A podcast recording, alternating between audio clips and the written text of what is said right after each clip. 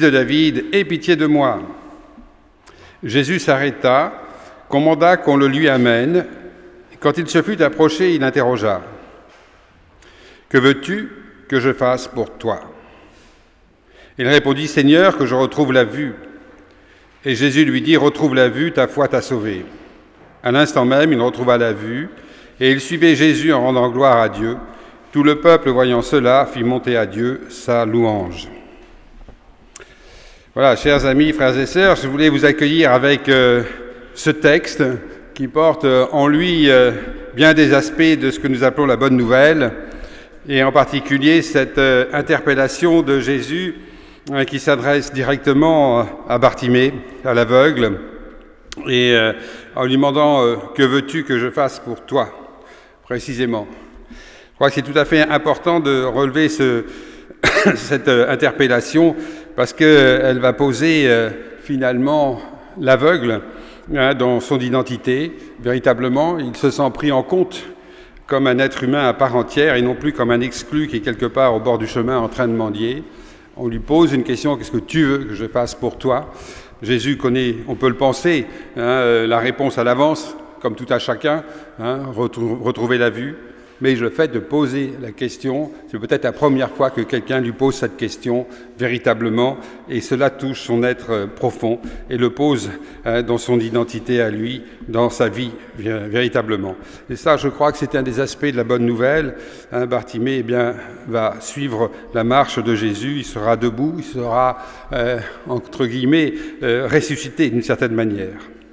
Alors j'espère que, au-delà de nos, cécités spirituelles ou de nos infirmités, de nos questionnements, de nos doutes, de nos certitudes aussi, il y a une question qui résonne euh, dans l'espace-temps et qui vient de toucher au cœur et qui résonne en disant Qu'est-ce que tu veux que je fasse pour toi Précisément?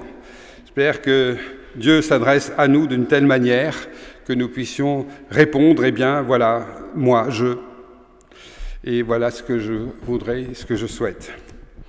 J'espère que vous entendez tous cette petite musique à vos oreilles pour que vous puissiez vivre dans la foi, dans la joie évidemment, et dans cette euh, dimension du royaume qui nous dépasse tant. Alors, euh, de même que Bartimée a suivi Jésus, euh, eh bien, suivons-le comme nous pouvons, avec nos moyens évidemment, et avec nos appartenances, nos appartenances, euh, que sais-je encore, nos origines. Soyez tous euh, les bienvenus dans ce temple du foyer de l'âme pour ce moment de culte qui est euh, un moment un peu particulier puisque nous inaugurons là pour quatre dimanches ce qu'on appelle des cultes conférences autour d'un sujet hein, qui, qui est ici on enseigne l'humanité et qui tourne autour de, de l'humain finalement. Alors bienvenue dans ce foyer de l'âme alors je sais que, alors je parle de joie d'être en présence du Christ d'entendre cette interpellation qui vient du fond des âges et qui s'adresse à notre cœur et à notre vie, je sais que beaucoup d'entre vous euh, le savent déjà et en sont particulièrement affectés, puisque malheureusement vous savez que Raphaël Picon est décédé jeudi dernier dire et que c'est une perte très très grande, évidemment pour sa famille à laquelle nous pensons, évidemment, mais à ses amis, mais je pense euh, au monde libéral en particulier, mais je dirais que c'est même, ça dépasse, ça dépasse largement hein, nos, cercles libéraux, parce que c'est quand même quelqu'un qui avait un rayonnement euh, dans l'Église en général, et même en dehors de, l'Église, et je, je pense que c'est vraiment une grande perte euh, pour tout un chacun. voilà, je ne vous en dirai pas plus. Euh, vous avez sans doute euh, entendu ses conférences, lu ses articles dans Évangile Liberté ou lu ses livres, je ne sais pas très bien, mais dans tous les cas, nous ne l'oublierons pas. Et je suis sûr que au moins la quatrième conférence qui est patronnée par le journal Évangile Liberté, il lui était présent dans ce temple parmi vous. Et s'il n'y sera pas physiquement, je pense que spirituellement, il y sera bel et bien présent. Voilà, je voulais euh, je vais fermer la parenthèse de Raphaël, il n'aimerait pas qu'on en dise trop aussi, je pense, euh, mais qu'on s'attache véritablement à l'essentiel, c'est-à-dire à la parole, au culte, à la prière, que sais-je encore. Alors je vous invite à prendre dans nos registres nos cœurs te chantent, le, psaume 25 précisément, les strophes 1, 2, 4 et 5 de ce, de ce psaume 25.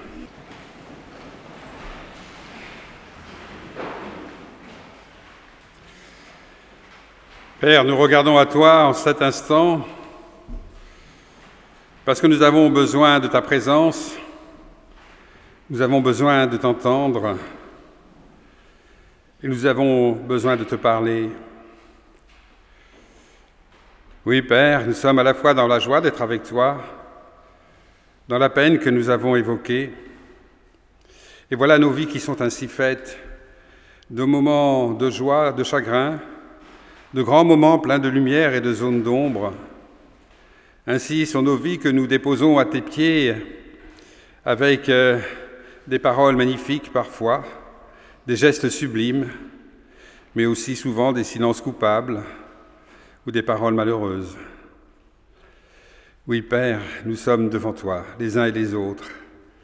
Nous sommes très divers les uns des autres. Et chacune et chacun d'entre nous vient avec ses questions, ses doutes, ses certitudes.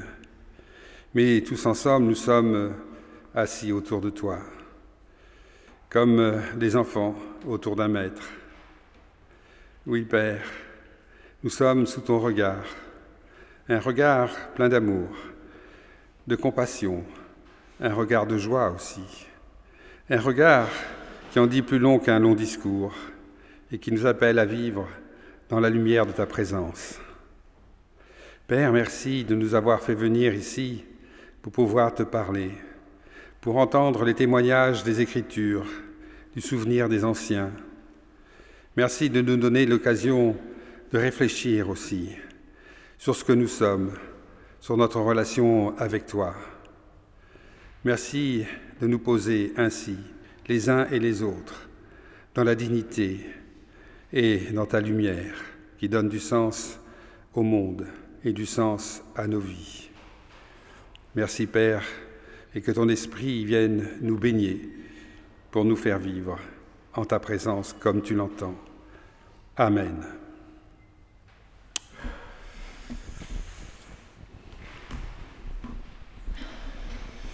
Là, je vous invite à partager deux textes aujourd'hui. Le premier, c'est le psaume 8. Seigneur, notre Seigneur, que ton nom est magnifique par toute la terre. Mieux que les cieux, elle chante ta splendeur. Par la bouche des tout-petits, des nourrissons, tu as fondé une forteresse contre tes adversaires pour réduire au silence l'ennemi revanchard. Quand je vois tes cieux, œuvre de tes doigts, la lune et les étoiles que tu as fixées, qu'est-ce donc que l'homme pour que tu penses à lui, l'être humain pour que tu t'en soucies? Tu en as presque fait un Dieu, tu le couronnes de gloire et d'éclat, tu le fais régner sur les œuvres de tes mains. Tu as tout mis sous ses pieds, tout bétail, gros ou petit, et même les bêtes sauvages, les oiseaux du ciel, les poissons de la mer, tout ce qui court les sentiers des mers. Seigneur, notre Seigneur, que ton nom est magnifique par toute la terre. Et avec ce texte, vous ne serez pas surpris, je pense, d'entendre un texte de la Genèse, évidemment, au chapitre 1er de la Genèse, les versets 26 à 31. Dieu dit, faisons l'homme à notre image, selon notre ressemblance, et qu'il soumette les poissons de la mer, les oiseaux du ciel, les bestiaux, toute la terre, et toutes les petites bêtes qui remuent sur la terre. Dieu créa l'homme à son image, à l'image de Dieu il le créa, mâle et femelle il les créa. Dieu les bénit et Dieu leur dit, Soyez féconds et prolifiques, remplissez la terre, dominez-la, Soumettez les poissons de la mer, les oiseaux du ciel et toutes les bêtes qui remuent sur la terre. Et Dieu dit, Voici, je vous donne toute herbe qui porte sa semence sur toute la surface de la terre et tout arbre dont le fruit porte sa semence. Ce sera votre nourriture. À toute bête de la terre, à tout oiseau du ciel, à tout ce qui remue sur la terre et qui a souffle de vie, je donne pour nourriture toute herbe mûrissante. Il en fut ainsi. Et Dieu vit tout ce qu'il avait fait. Voilà, c'était très bon. Et il y eut un soir, il y eut un matin, sixième jour. Père, merci euh, pour le témoignage euh, des Écritures, pour ce qu'ils contiennent euh, d'enseignement pour tout un chacun ici-bas. Amen. Et je vous invite à prendre le cantique 242.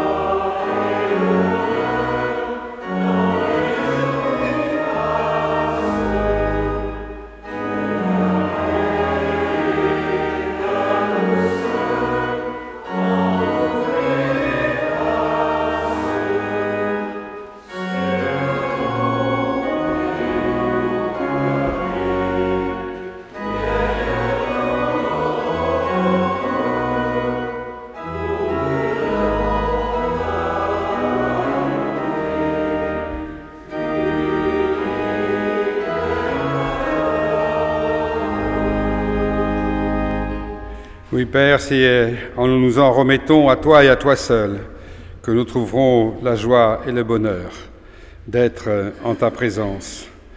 Amen.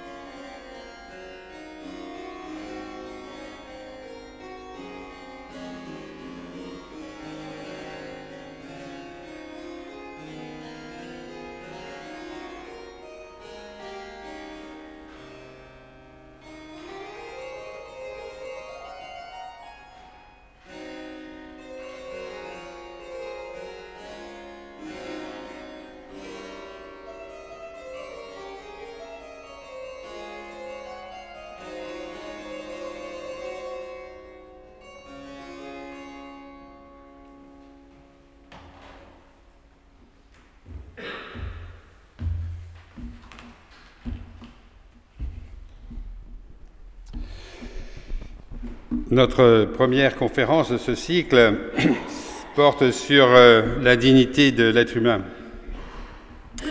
Donc vous n'êtes pas surpris d'avoir entendu le psaume 8 avec euh, cette question, qu'est-ce que l'homme pour que tu t'en soucies? Évidemment, qu'est-ce que nous sommes face à Dieu pour que Dieu porte son regard sur nous? Quel intérêt avons-nous finalement? Qu'est-ce qui fait que cela peut être écrit? Et cette affirmation du psaume 8, elle fait écho à cette autre affirmation, évidemment, c'est celle que vous connaissez bien, c'est ici on enseigne l'humanité. Cette phrase est euh, l'emblème du foyer de l'âme, elle donne une haute idée de l'humain. Hein, une autre idée qu'avait le pasteur Charles Wagner, évidemment, qu'à lire euh, hein, toutes ces œuvres, finalement, où cette idée de l'être humain qui doit être toujours élevé, qui n'est jamais perdu, transparaît à, peu près à chaque page. Alors, enseigner l'humanité, ça montre bien, d'une part, que l'humanité est digne d'être enseignée, et d'autre part, qu'elle est humanité précisément parce qu'elle s'enseigne elle-même et qu'elle enseigne aussi autour d'elle et que par là s'exprime de la vie, une vie euh, qui se transmet, qui évolue aussi. Alors cette dignité, évidemment, elle est marquée dans la Bible, ça va de soi, hein, et en particulier dans les deux textes qui ont été lus, le psaume 8 et puis le texte de la Genèse où l'homme est créé à l'image de Dieu. Je ne sais pas si cette parole n'a pas une pointe d'humour malgré tout, mais enfin elle est écrite et euh, elle montre bien que dès, la première page de la Genèse, nous sommes posés là dans une place tout à fait particulière. Alors nous essaierons de euh, progresser là dans, euh, je dirais, la perception de cette dignité de l'humain euh, en trois, trois, moments. Premièrement, une dignité qui est héritée de l'évolution, une dignité qui est liée à la liberté, puis la, la dignité et la conscience. Alors la dignité qui est héritée de l'évolution. Je pense que ça peut vous sembler un petit peu bizarre d'avoir une partie là-dessus, mais sur les questions qui me préoccupent dans la modernité et, euh, je dirais certains courants de la science, je pense qu'il faut poser cette question en accompagnant la, science dans ses découvertes et dans ses idées. Parce qu'il y a tout un pan de la science qui a tendance à réifier l'être humain, ce que je vais, ce que je vais vous dire. Alors, l'être humain appartient à l'ordre du vivant, incontestablement. Il est 100% biologique. L'être humain est organisé pour vivre. les scientifiques insistent beaucoup euh, sur ce fait aujourd'hui. Et euh, Parole protestante, dans un numéro trop récent, je, même, je crois que c'est même le dernier numéro, hein, euh, soulève cette question y a-t-il fondamentalement une différence entre l'animal et l'homme? Et biologiquement parlant, la réponse est non. Entre un animal et un être humain, vous savez que la différence est, minime. Je crois qu'il y a un chromosome entre nous et les grands singes, c'est une pécadille, quoi, je veux dire. Alors, euh, d'où cette question. Quelle est la dignité humaine qui permet de mettre l'humain à part? Alors, c'est vrai qu'à l'heure actuelle, on a tendance à humaniser les animaux beaucoup. Et il y a beaucoup d'articles qui paraissent euh, dans la presse euh, hein, et dans la presse spécialisée, scientifique, où on va vous parler des sentiments des animaux, de leur organisation, de leur langage, etc mais aussi on a tendance à réifier les humains particulier, vous savez, ceux qui me connaissent bien savent que j'ai quelques fantasmes hein, euh, dans, les, dans, mes préoccupations en ce qui concerne le transhumanisme en particulier, qui a tendance à euh, voir l'homme comme euh, une sorte de, de grand Lego qu'on peut mettre à plat et puis remonter comme cela, en bricolant les petits cubes du Lego s'il faut les bricoler ou en en supprimant certains, en en rajoutant d'autres, etc. Donc il y a une vision comme ça de certains courants de la, de la science qui n'est pas sans poser problème parce que ça imbibe petit à petit la, société de, ses idées, véritablement. Mais ce qui est beaucoup plus grave, c'est qu'on vise aussi à humaniser les robots. Dans une revue que j'ai achetée euh, ben, jeudi dernier, euh, pas plus tard que jeudi dernier, le soir, à la gare, euh, je tombe, j'achète une revue scientifique, de vulgarisation scientifique, et je tombe sur un article qui dit Soigner un robot blessé n'est pas réparer un robot cassé, bien entendu, donc c'est soigner un robot blessé. C'est-à-dire que euh, vous avez une humanisation de l'objet et de la chose. il y a des amalgames là qui sont importants, euh, auxquels il faut être attentif euh, si on veut éviter que l'idée de l'homme soit vraiment mise à mal. Alors la dignité, elle est liée à des qualités ou des valeurs qui permettent de mettre à part, de distinguer. C'est plutôt positif, c'est très rarement négatif, hein, mais c'est vraiment plutôt positif. On est digne de confiance, on est digne d'amour, on est digne d'une mission, d'une distinction, euh, on est digne d'être appelé aussi, d'appartenir à un groupe et que sais-je encore. La dignité implique le respect, un peu d'admiration, souvent elle se mérite, pas toujours. Alors, l'évolution biologique, elle est là.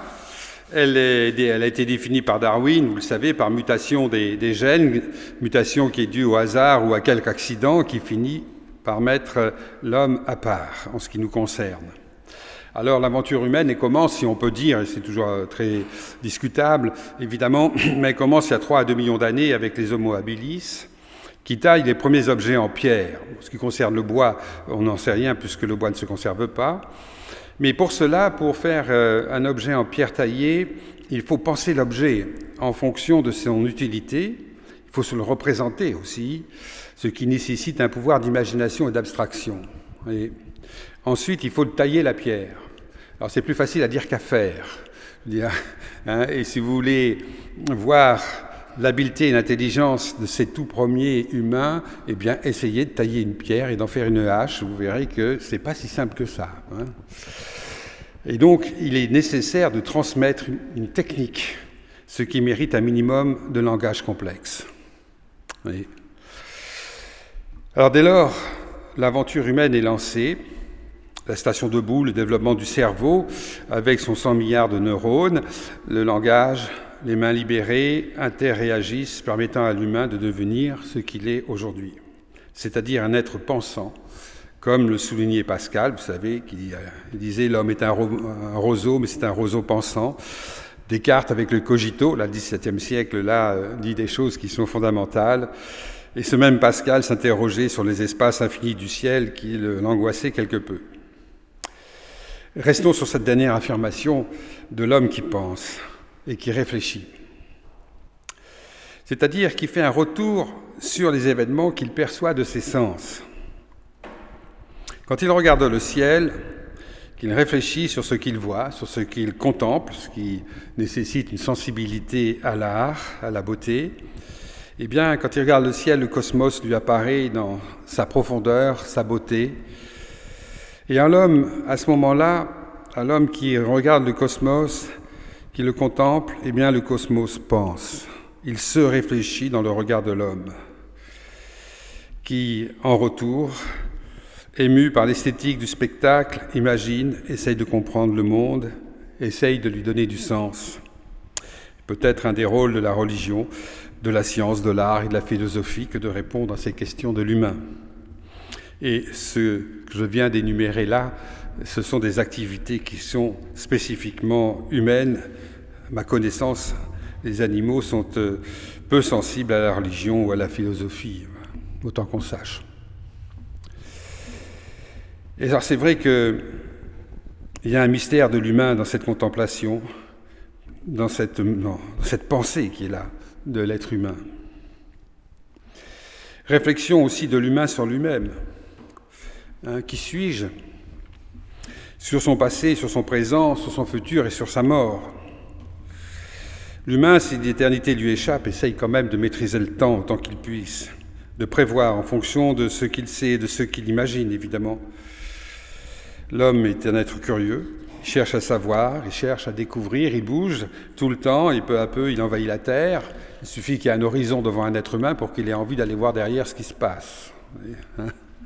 Et l'homme cherchera toujours à se dépasser. Il suffit de mettre un interdit devant un jeune, vous êtes certain qu'il va chercher à dépasser cet interdit, dire pour affirmer sa pensée, se réaliser, apprendre, vivre une expérience que, je, que sais-je encore. Alors, fort de ses expériences et de ses savoirs, l'homme transmet ses savoirs dans le cadre de sociétés qui sont complexes. Il y a quelque chose d'unique qui met au terme de l'évolution l'homme à part. Hein, c'est peut-être une forme de sainteté, évidemment, qui qui est là, et qui distingue l'homme du, reste du règne animal. Alors c'est vrai que comme je disais, certains euh, animaux communiquent entre eux, s'organisent en société, que sais-je encore, ont des gestes de compassion aussi. Mais la différence quantitative est telle dans tous les domaines, de ce type évidemment, euh, que cela devient une différence qualitative. La sélection naturelle, cher Darwin, a fait que l'homme est homme et non plus seulement un animal. Mais c'est vrai que le mystère de l'animal qui pense demeure toujours. Alors la dignité humaine n'est pas que le résultat d'une évolution, je dirais, biologique, presque mécanique, hein, si je puis dire. L'homme a une dignité in fine qui vient de son adaptabilité. L'humain n'est pas sans faiblesse, et même il a de grandes faiblesses. Comme le souligne le mythe de Prométhée et d'Épiméthée, le frère de Prométhée, ou encore l'analyse de Pic de la Mirandole dans sa fable qu'il développe dans son œuvre de la dignité, L'humain est créé en dernier, avec ce qui reste pour le créer, une fois distribué toutes les qualités euh, aux autres animaux pour qu'ils puissent vivre. Euh, donc l'homme, par exemple, n'a pas de quoi se défendre, il n'a pas les crocs du lion, il ne court pas aussi vite qu'une gazelle, il nage pas très bien et il vole pas du tout. on n'est pas terrible. Hein les choses comme elles sont au niveau des performances. Non seulement euh, on n'est pas terrible au niveau des performances, mais en plus, comme je fais remarquer souvent, nous sommes des prématurés, hein, et gravement prématurés. Puisque vous savez qu'il faut euh, plusieurs années pour qu'un petit homme puisse vivre tout seul. Dans les toutes premières années de sa vie, un être humain abandonné meurt très très vite. Pas, pas le cas des animaux en général. moi, j'ai vu euh, des brebis mettre bas, hein, des, agneaux, et au bout d'une demi-heure, l'agneau, il trottine autour de sa mère. Voilà, bon, ça. Euh, voilà. Donc, euh, je veux dire, il y a, il y a cela. C'est important, ça. Ça a l'air de rien, mais il est effectif que s'il n'y a pas une éducation, eh bien, euh, pour accompagner cet enfant, euh, pour lui permettre de vivre et de prendre son envol, il n'y a pas d'humanité. Qu'est-ce qui lui reste donc à, cette, à cet être qui n'est pas très performant, qui est prématuré? Eh bien, Il lui reste l'exercice de la mémoire, de l'intelligence, et un effort pour s'adapter au monde et transformer le monde autour de lui. C'est la marque qui revient à la place de Darwin.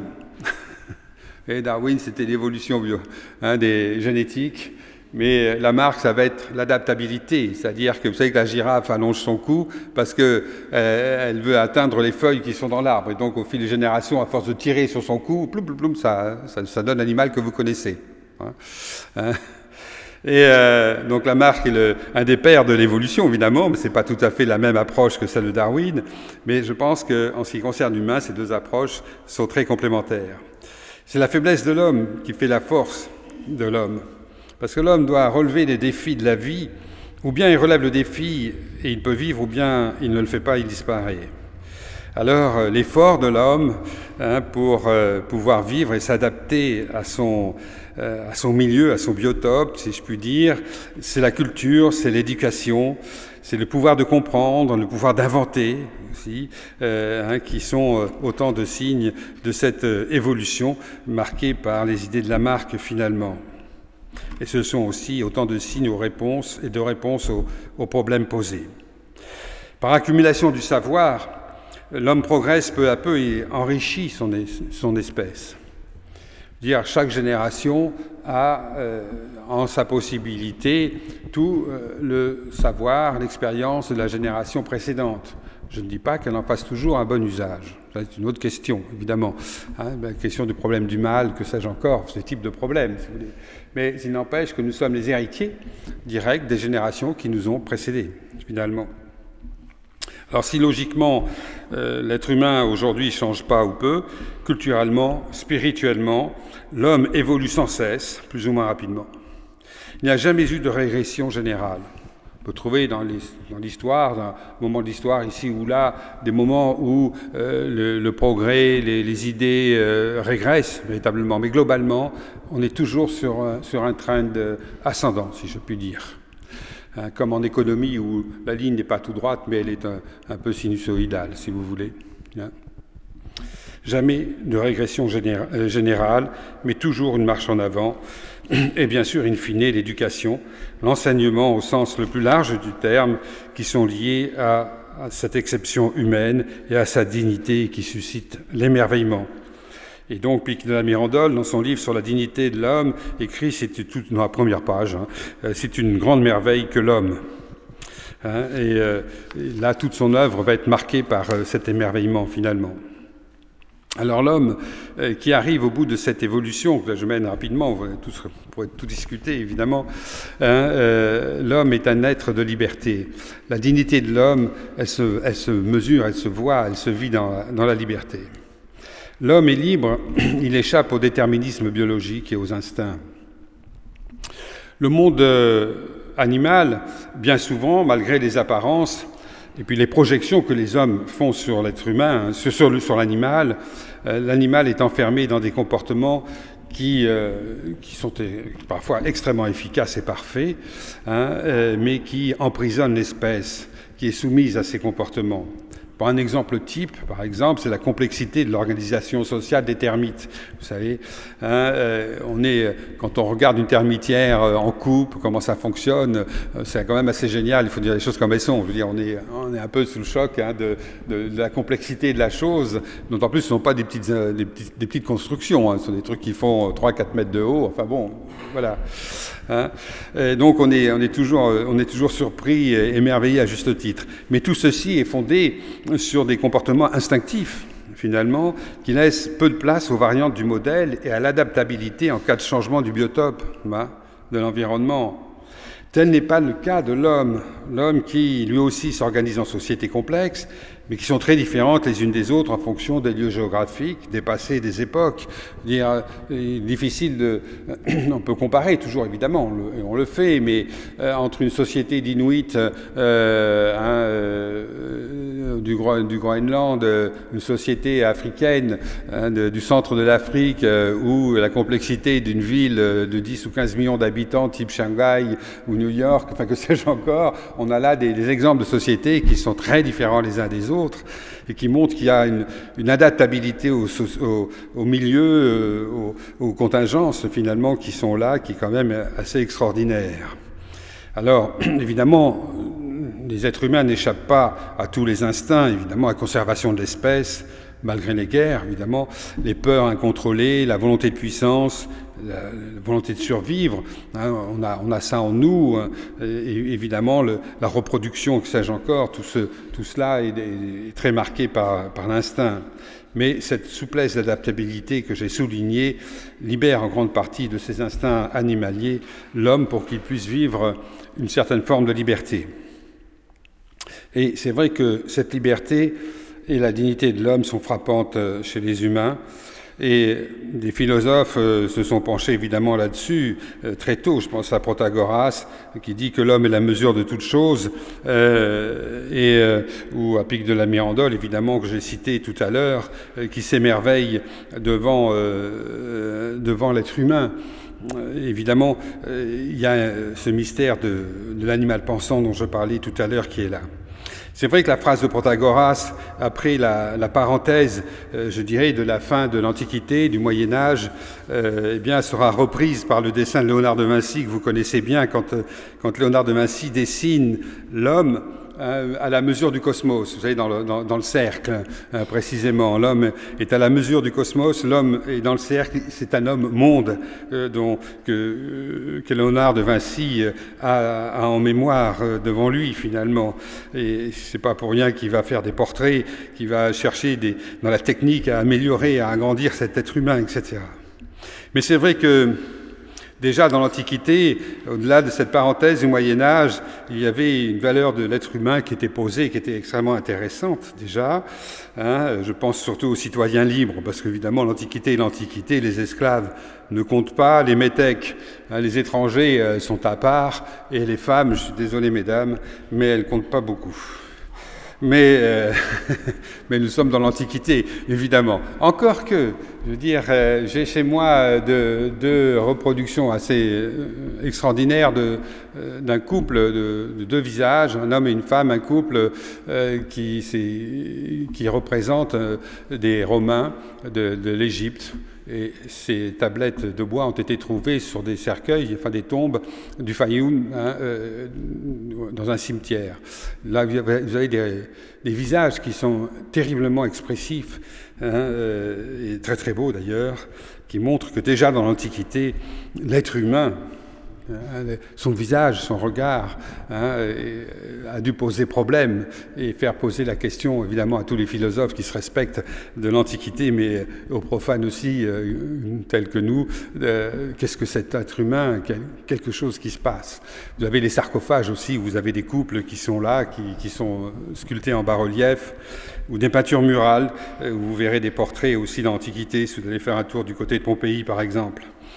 Mais euh, tout cela fait un, un, euh, va résonner, il y aura un écho incroyable de, déjà de ces portraits de l'Antiquité dans l'art du portrait de la Renaissance. Je veux dire, vous savez, le Moyen Âge est une période à, à extrêmement riche, évidemment, mais c'est n'est pas une période dans laquelle l'être humain en tant qu'être humain, dans son, dans son unicité, euh, a beaucoup de valeur. Ce qui compte, c'est la communauté davantage. Vous voyez, hein euh, et vous n'aurez pas, il y a très très peu de portraits au Moyen Âge.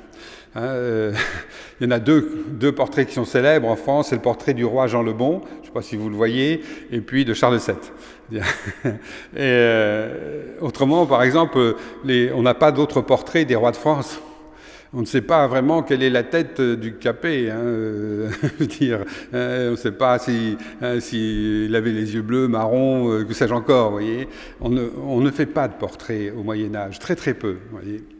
Alors, on discerne dans les tableaux religieux, en revanche, des personnages qui sont là dans, hein, le décor du, tableau, hein, mais euh, qui peuvent représenter des personnages réels qui existent, évidemment. Mais en tant que tel, un être humain, pour sa valeur, pour son être même, n'est pas reproduit. Et en revanche, la Renaissance, c'est pas pour rien que l'humanisme, précisément, soit attaché à la Renaissance. La Renaissance découvre l'art du portrait. Hein, euh, euh, non seulement des rois, des princes, évidemment, mais aussi du bourgeois. C'est ça qui est tout à fait extraordinaire, c'est que l'être moyen, entre guillemets, est, aussi euh, un euh, sujet à, une attention très très grande, et qu'à voir les, les, portraits de, de, Léonard de Vinci, que j'ai cité tout à l'heure, mais de Clouet le bail, de Velasquez, on pourrait faire une liste qui n'en finit pas de, grands peintres euh, du, fin du 15e, 16e, début du 7e, etc. Hein, tout cela témoigne de, l'intérêt de l'humain dans, dans, hein, dans son identité propre. ça va déboucher euh, avec la photo à, une hypertrophie de, cet individualisme, jusqu'au selfie. Vous savez, les, gens qui se prennent eux-mêmes en photo carrément. Vous savez, ils, se, font eux-mêmes leurs portraits. C'est dans les rues de Paris. Hein. Moi, les Japonais souvent ou, hein, euh, ou d'autres touristes qui le font, qui se prennent en photo eux-mêmes tout seuls face à, face à, je sais pas moi, Notre-Dame de Paris. Euh, et malheureusement, face à la statue de, Jean, de, de Jean-Paul II, qui n'est pas une réussite. Hein. Enfin bon, ça c'est autre chose. Hein. Mais vous voyez, l'être humain peut porter un jugement sur ce qu'il fait. Vous voyez, nous intéressant, on fait partie de notre liberté aussi, d'une certaine manière. Voilà. Alors pour l'être humain, ça pose l'idée finalement que chaque être humain est unique, vous voyez, euh, et donc a de la valeur véritablement, et que jamais, jamais on ne peut pas, on ne peut remplacer un être humain par un autre. Un être humain qui disparaît, c'est une grande perte. Et on dit souvent qu'un vieillard qui meurt, c'est un livre d'histoire qui se ferme, une mémoire, que sais-je, une richesse incroyable. Donc on ne peut pas homogénéiser non plus l'être humain, le rationaliser, je veux dire le, chosifier. C'est quelque chose d'extrêmement grave euh, qui, euh, qui, qui, se pratique quand même malheureusement. Vous voyez, j'ai pris euh, j'ai pris l'exemple de la peinture, mais si vous prenez la littérature, on pourra faire la même, le, la même comparaison. Si vous voulez, pensez au 19e siècle, par exemple, vous avez le portrait de M. Bertin, vous savez, de, hein, euh, par Ingres, c'est ce gros bonhomme là, vous voyez, hein, qui est assez extraordinaire, parce qu'Ingres a une précision euh, assez fantastique, un coup de, un coup de pinceau. Enfin bon. Et euh, bien à côté, vous pouvez prendre en littérature toute la, la, comédie humaine de Balzac, où chaque être est là, posé avec ses qualités, ses défauts, euh, ses calculs, parfois, et ainsi de suite.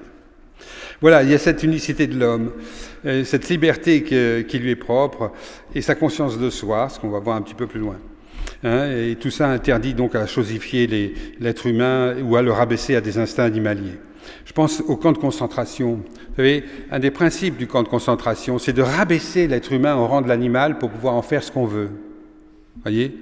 Hein, pour le, le, diminuer, le mépriser. Hein, C'était des techniques euh, employées dans les camps de concentration. Et les manipulations mentales aussi sont très graves, les injures ou les violences dégradantes, toutes les formes de mépris et de racisme euh, aussi, sont aussi inadmissibles. Tout ça ne peut pas être acceptable, tout comme l'exclusion. Hein, vous savez que le, le, problème, un des problèmes des gens de la rue, c'est de ne plus se sentir humain. Voyez hein, et lorsqu'on, il est très important de leur faire sentir qu'ils sont des, des êtres humains, qu'ils ont de la dignité, même si ils en peuvent plus, et même si ils sont, ils sont tellement, tellement mauvais qu'on peut pas les, les approcher. Voyez, hein, c'est extraordinaire. Et là, je pensais en écrivant ces lignes à, l'association des morts de la rue qui euh, fait un, un, un, vrai enterrement à ces exclus, un vrai enterrement avec des fleurs, un, un poème qui est lu, etc. Enfin, un accompagnement depuis la mort jusqu'au cimetière. Je veux dire, voilà. Et le slogan du, de l'association des morts de la rue, c'est tout homme est grand. Et tout homme est grand. C'est-à-dire que le dernier des derniers qui est là euh, en train de faire la manche assis sur le trottoir, il est aussi grand que chacun dans, chacune d'entre nous. Voilà, il y a quelque chose qui fait que l'être humain est digne d'être un être humain. On n'a pas le droit de trafiquer, de, rabaisser cette dignité.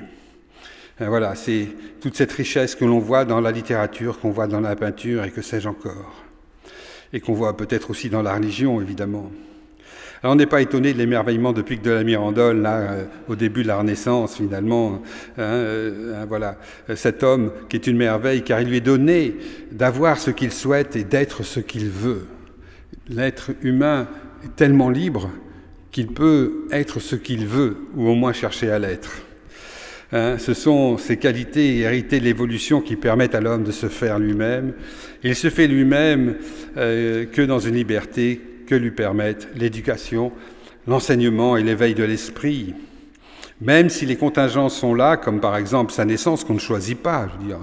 Personne ici n'a choisi le lieu de sa naissance, ni sa date de naissance. Je veux dire, voilà, hein.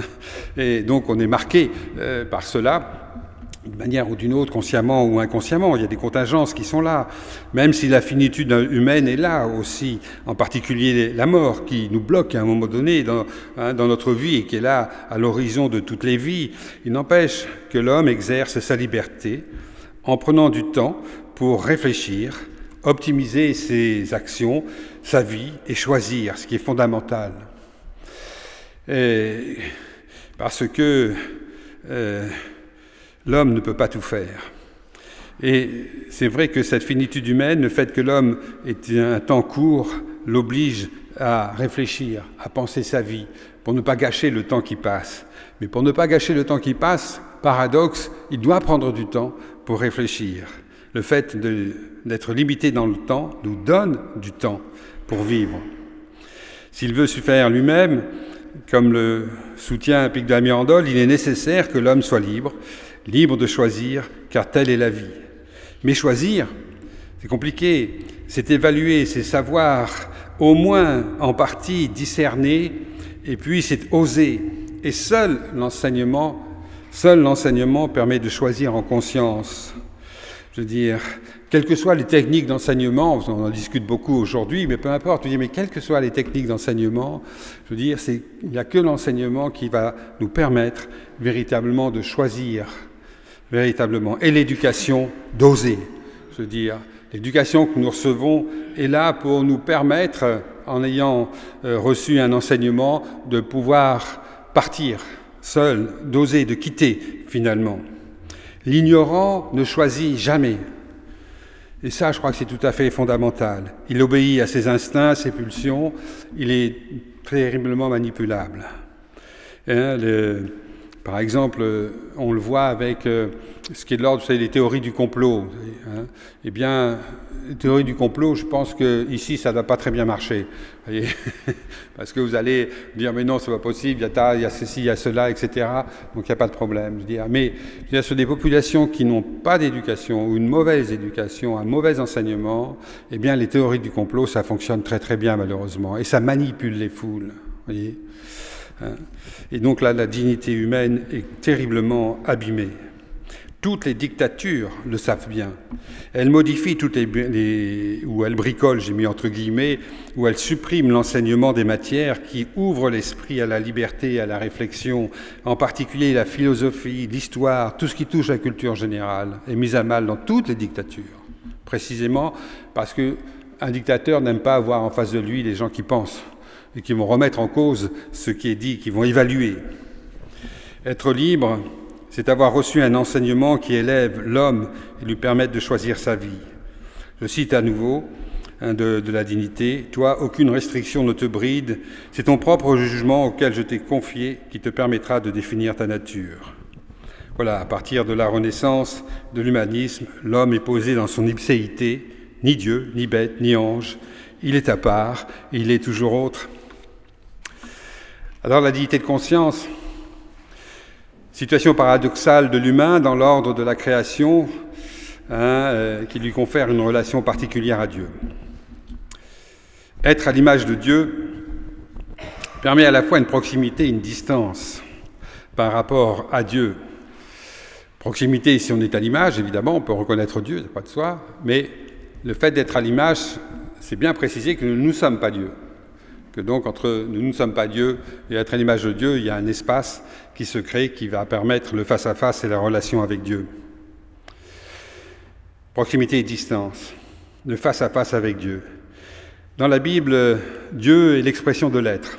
Le tétragramme sacré, Yahweh, se traduit, j'ai mis un point d'exclamation, excusez-moi, mais se traduit autant qu'on puisse le traduire par je suis qui je suis, ou bien encore, comme le disent euh, les diaconesses, les, sœurs, nos chères sœurs, comme on dit, euh, celui qui était, qui est et qui vient. Hein, si vous allez assister à un culte à Versailles un soir, un jeudi soir, vous entendrez cette expression qui, revient euh, très souvent. Il est l'expression de l'être, de l'être en devenir, etc. Et l'apôtre Jean, dans l'Évangile, traduit cela par egoimi, c'est-à-dire je suis, hein, que Jésus reprend souvent. Je suis le bon berger, je suis la porte, je suis le chemin, etc. Enfin bref, hein, tout au long de l'Évangile de Jean, vous avez ce, je suis qui revient régulièrement et qui euh, essaie de nous faire saisir qu'il y a quelque chose de, Dieu en ce, en ce personnage de Jésus. C'est ce je suis qui permet dans l'altérité un tu qui est adressé à l'autre de la part de Dieu. Que veux-tu que je fasse pour toi? Ce qu'on a lu tout à l'heure au début de ce culte, hein, l'adresse de Jésus à l'aveugle, hein, euh, qui dans d'autres évangiles s'appelle Bartimée. Euh, que veux-tu que je fasse pour toi, véritablement?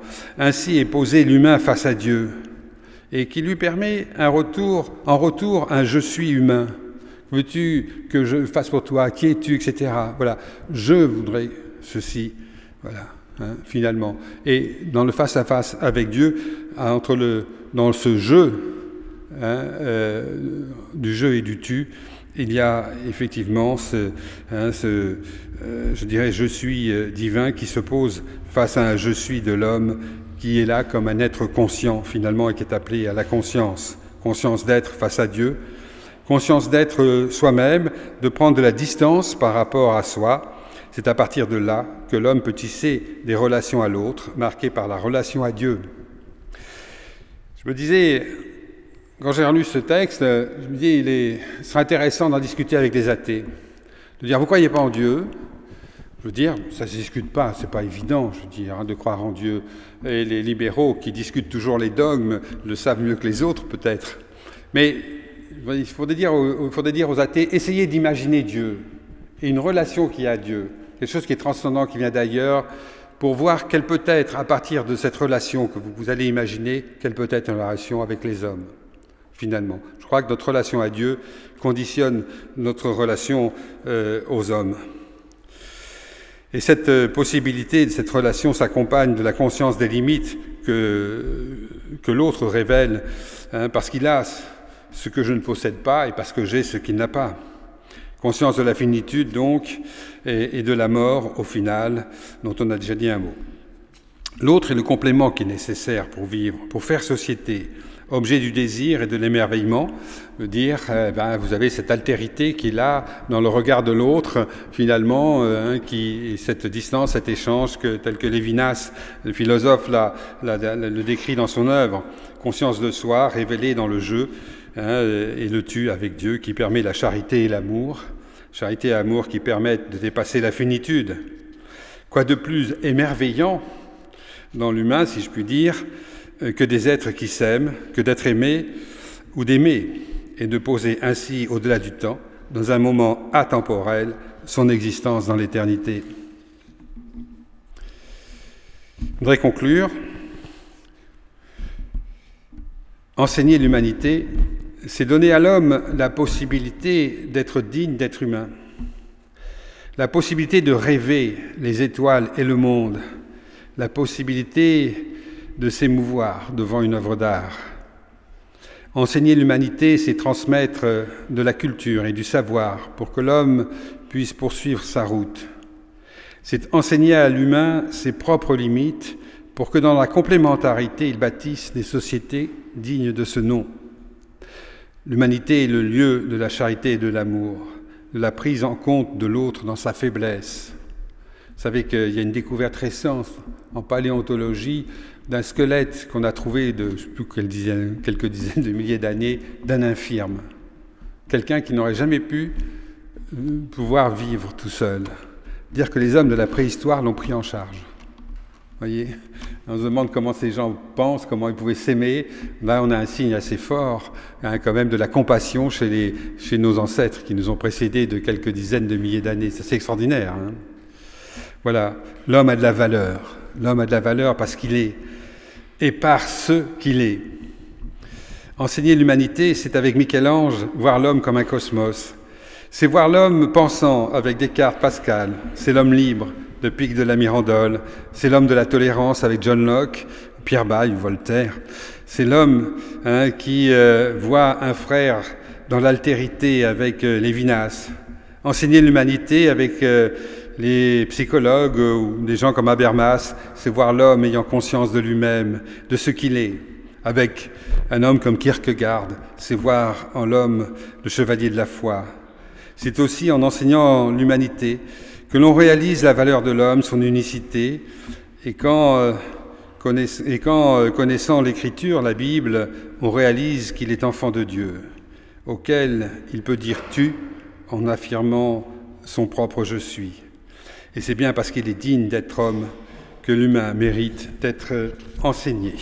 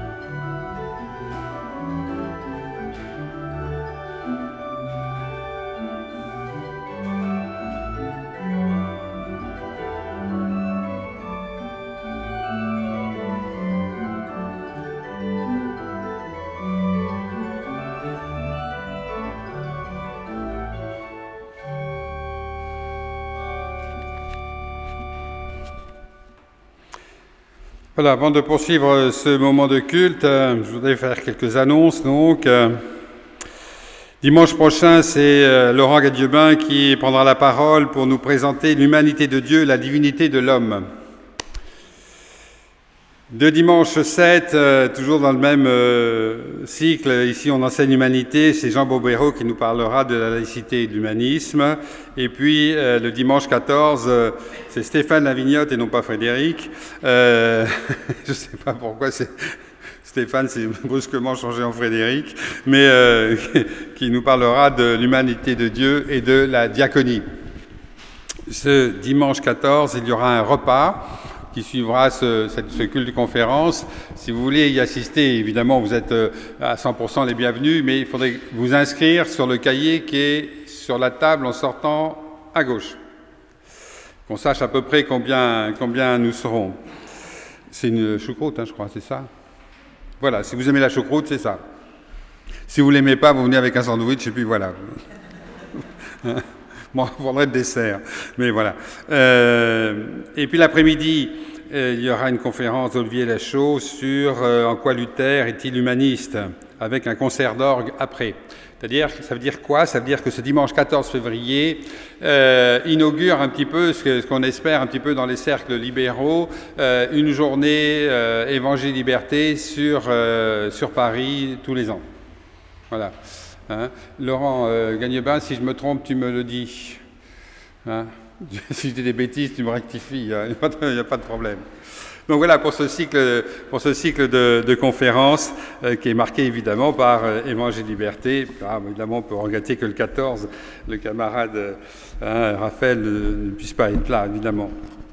Alors, les étudiants en théologie euh, me, font remarquer que dans l'année 2015-2016, puisqu'on est dans l'enseignement, hein, je veux dire, ici on enseigne l'humanité, il y a des formations qui sont organisées par le service de formation de l'Église protestante unie en région parisienne. Poum.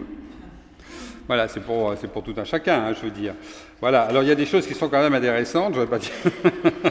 voilà, des mots pour dire ma foi, euh, une journée pour préparer mon mariage, visiter ou pour grandir ensemble, témoigner au quotidien. Donc il y a tout, bon, voilà, l'accompagnement spirituel, il y a tout un tas de, de, formations qui sont, qui sont proposées. Il n'y a pas seulement, euh, évidemment, ce qui est proposé par euh, l'Institut protestant de théologie, mais vous savez, si vous lisez euh, Paroles protestantes, vous verrez que dans toutes les paroisses, il y a des cercles qui euh, réfléchissent sur des questions, sur la Bible, euh, que sais-je encore. Je vous rappelle, pour votre information, que euh, dans le sud de la France, il y a pas mal de groupes Évangile et Liberté.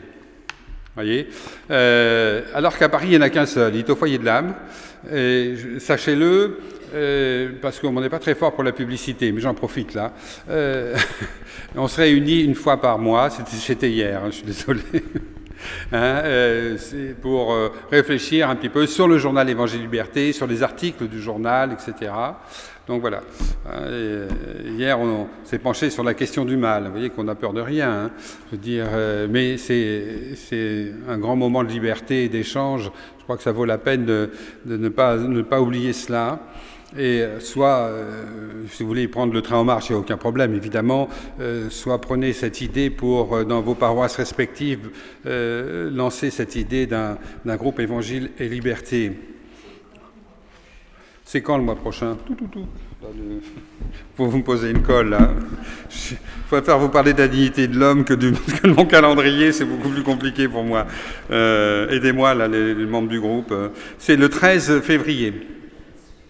Ouais, on va discuter sur l'article de Danny Noquet, vous savez, sur le, le, le, qui revisite toute toute l'histoire d'Israël et, et, de la constitution de, de l'Ancien Testament. Vous savez, dans le cahier là qui, qui vient de sortir. Hein, et euh, Danny Noquet, c'est vraiment quelqu'un d'assez fabuleux. Hein. Je veux dire, il, il, il, réfléchit à ces questions de la constitution de l'Ancien Testament depuis euh, depuis euh, 20 ou 30 ans au moins, quoi. Je veux dire, il est euh, voilà. C'est quelqu'un tellement il est extrêmement sympa comme. Voilà.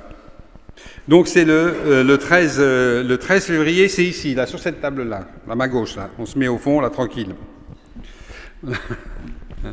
Alors, euh, qu'est-ce que je voulais dire d'autre? 10h30, 10h30 le matin. Oui, c'est le matin à 10h30. Voilà. Euh, J'espère que j'oublie rien. Toujours peur d'oublier quelque chose.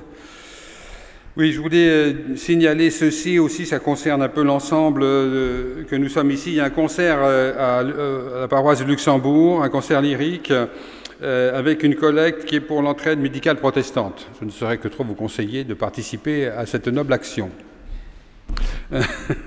évidemment, pour, des raisons, pour des raisons évidentes, compte tenu du coût des, des, de, de la médecine, ça va de soi. J'ai rien oublié Non?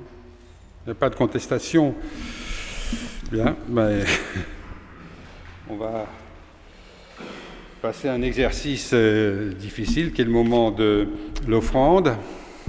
Et euh, on va chanter à toi la gloire. Alors hier, le groupe précisément d'Évangile et Liberté, on a discuté à toi la gloire, et puis on se dit, on aimerait bien chanter à toi la gloire. Bon, alors on se dit, on le connaît par cœur, etc. Et puis comment ça va faire, comment faire le lien entre la dignité de l'être humain et, à toi la gloire ben, Et ce à quoi j'ai répondu, un des aspects de la dignité de l'être humain, c'est de chanter la gloire de Dieu, précisément. Dire précisément. Et donc, je pense qu'il est tout à fait indiqué euh, qu'on puisse s'offrir pour les membres du groupe d'hier et pour tout un chacun ici présent le 205.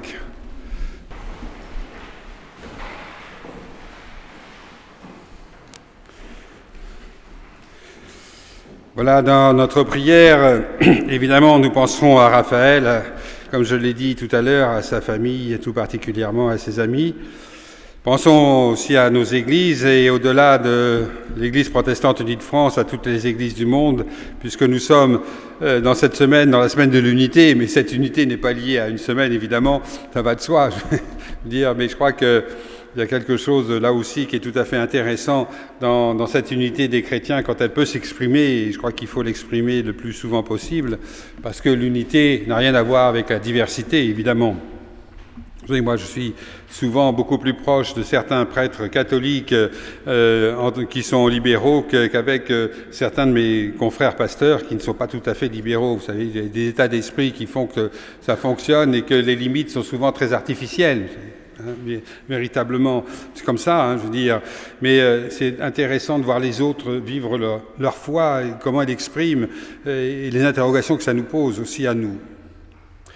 Donc pensons, euh, pensons à, ces églises euh, aussi en ce temps de, semaine de l'unité des chrétiens, et puis des églises qui sont persécutées dans le monde. Vous savez que le christianisme, à l'heure actuelle, est vraiment persécuté dans beaucoup, beaucoup de pays du monde, pas seulement dans les pays dont on parle le plus, qui sont les pays arabes à ce sujet, mais vous savez qu'en Inde en particulier, hein, le, christianisme a beaucoup de difficultés.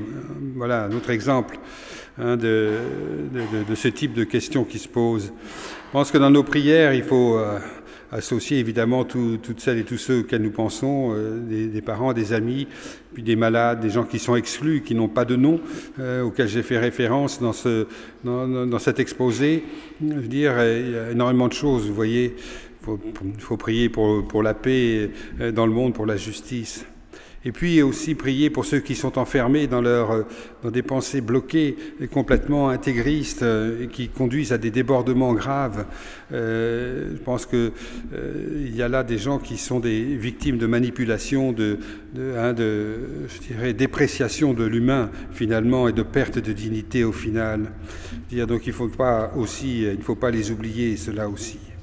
Et il ne faut pas oublier leurs victimes, ça va de soi tant et tant de choses à dire à Dieu dans notre prière. Voilà notre Père, toi qui es au cœur de nos vies. Ton nom est magnifique. Que ton règne vienne, que ta volonté soit faite sur la terre comme au ciel. Que le pain soit en partage sur toutes les tables du monde. Donne-nous ta parole et la force de ta présence et que cette force soit au cœur de chaque être humain. Donne-nous la force de pardonner aussi comme tu nous pardonnes, toi qui ne nous laisses jamais seuls face aux tentations et aux forces du mal. À toi, notre Père, le règne de l'amour, la force de l'Esprit, la lumière de ta parole au siècle des siècles. Amen.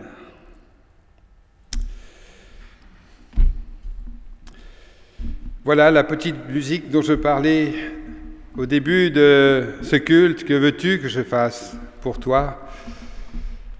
Eh bien, j'espère qu'elle va résonner à chaque instant de votre vie, dans vos mémoires, dans vos cœurs, comme nous disons, pour que vous réalisiez que dans le face-à-face avec Dieu, vous êtes digne de ce face-à-face, vous êtes digne d'être des êtres humains. Il y a dans cette appellation quelque chose qui est de l'ordre de la plus haute noblesse, finalement. Oui, vous êtes, nous sommes des êtres humains à part entière. Nous sommes des, êtres qui pensent, qui ont été formés, éduqués pour la liberté, pour la vie, pour la joie, pour le partage. Tout à chacun ici est porteur de ce mystère, finalement, qui fait la beauté, l'essentiel, l'unicité de l'être humain. Pourquoi, en partant de ce culte, ayez conscience de ce que vous êtes, de cette richesse qui n'exclut pas évidemment l'humilité et la modestie, ça va de soi, mais qui nous permet de bâtir une société meilleure avec toutes celles et tous ceux que nous rencontrerons. Je vous invite à vous lever pour vivre la bénédiction.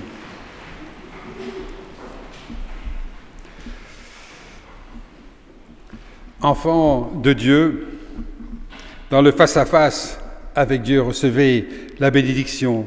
Oui, le Seigneur vous bénisse et vous garde les uns et les autres. Allez en paix dans sa lumière. Allez en paix pour être les témoins de la dignité de l'homme, car le monde a besoin de ce témoignage. Oui, le Seigneur vous bénisse et vous garde maintenant et à jamais. Amen.